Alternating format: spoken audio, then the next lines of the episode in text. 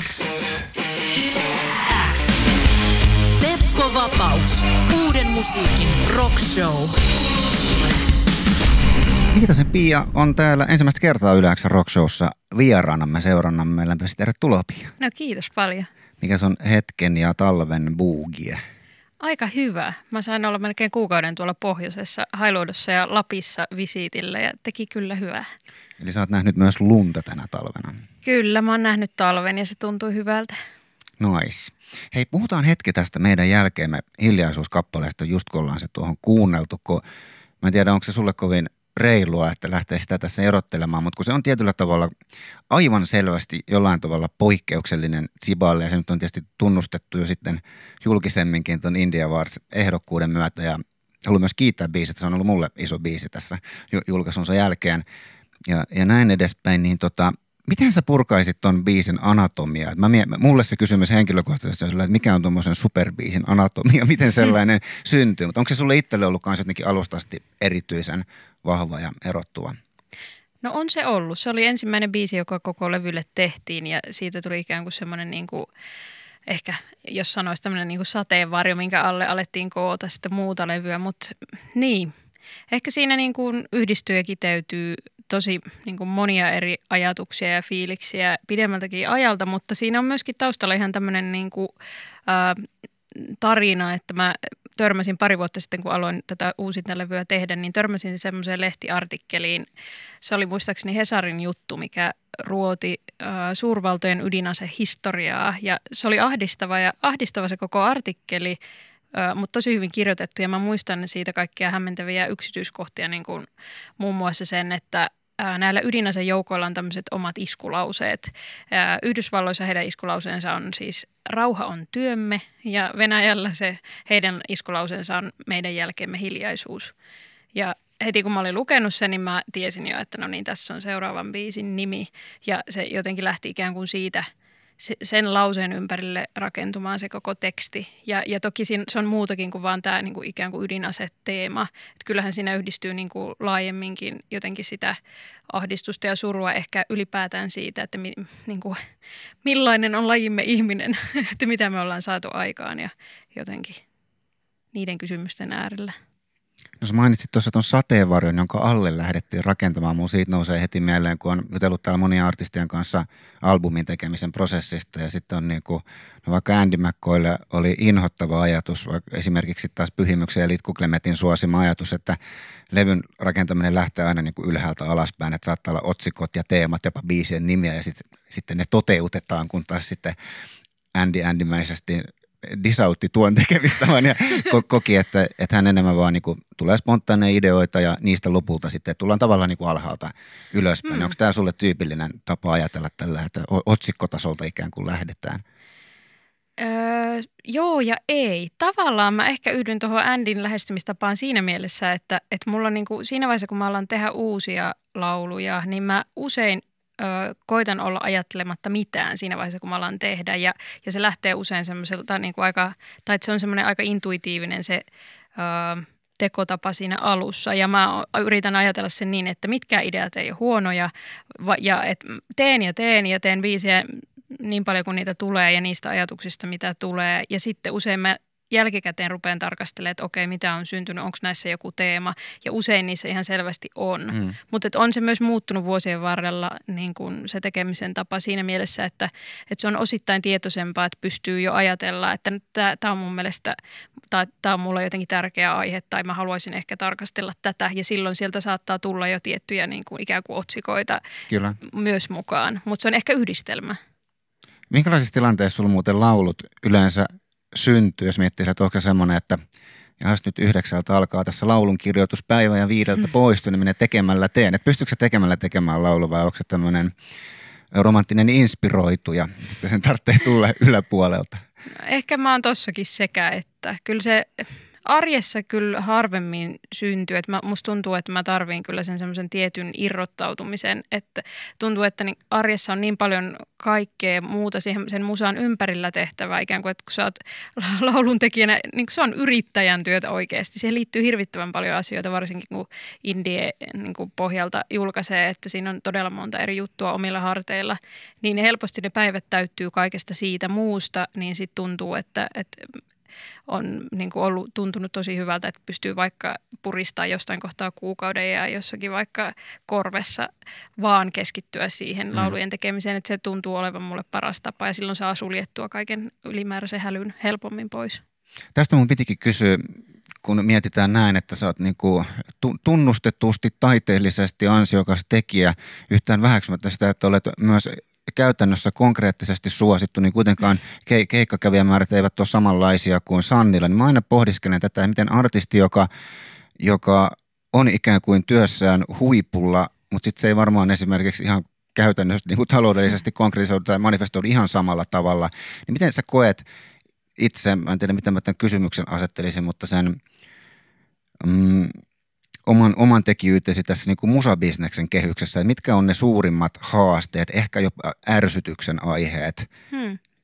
Joo, toi on hyvä kysymys ja mä en tiedä, onko se niin selvää tavalla ihmisille, jotka ulkopuolelta tätä musaskeneä tarkastelee, mutta että kyllähän niin kuin – Mä oon kymmenen vuotta sitten ikään kuin harrastuksena alkanut tehdä lauluja ja muun niin kuin ansiotyön ohessa vuosia tehnyt niin kuin viikot mun sosiaalialan töitä ja illat ja viikonloput keikkoja ja levyjä. Ja aika monta vuotta ikään kuin tein sitä niin ja kiersin tosi monta vuotta niin kuin myös soolona ympäri, ympäri Suomea tosi pieniä keikkoja ja, ja että se on alusta asti ollut. Ja varmasti myös pieniä liksoja. Joo, kyllä, totta kai ja alkuun. Siis ihan, että jollain karkkirahalla kun hän pääsi soittamaan, niin kyllä. niin se oli ikään kuin se juttu. Mutta että niin kuin, se, on, se on kasvanut jotenkin omalla painollaan, niin kuin, kun alusta asti se on vaan ollut mulle se juttu, että saa tehdä sellaista musaa, mikä itsestä tuntuu jotenkin hyvältä ja inspiroivalta. Ja mä en edes odottanut, että siitä maksettaisiin mulle koskaan mitään. Että käytännössä se on jo, niin kuin mä koen, että on, on tosi onnekas, että saa tällä hetkellä edes niin kuin keskittyä pelkästään musiikkiin. Mutta sehän on ihan selvä. Onhan se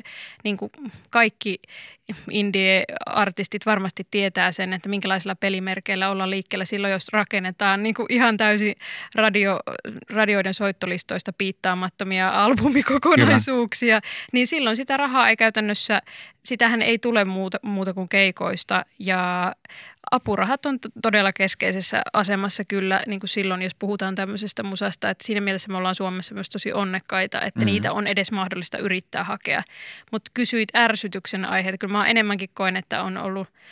No, no ehkä se ärsytyksen ärsytys tulee silloin, kun tekee ihan sairaasti jatkuvasti töitä ja välillä tuntuu, että tässä on liian monta osaa ja, ja tulee semmoinen, että onko tässä mitään järkeä, mutta silti silti se on selkeästi plussan puolella ja siinä on semmoinen niin leikin ulottuvuus, niin en mä, en mä edes oikeastaan niin kuin, ole osannut toivoa mitään enempää ja mulla on ihan, se on ollut ilahduttavaa nähdä, että myöskin tämmöiselle musalle on ihan selvästi kysyntää, kun ihmiset vaan löytää sen äärelle. Ja, ja että se kymmenen vuoden ikään kuin, niin kuin ehtoinen tekeminen alkaa selvästikin tuottaa hiljalleen tulosta, että, että on mahdollista edes niin kuin tehdä. Että ei, mun ei ole tarkoitus täyttää Hartwall-areenaa, niin mä ikään kuin koen jo, että, että mä niin kuin on jo tosi hyvässä paikassa. Kyllä.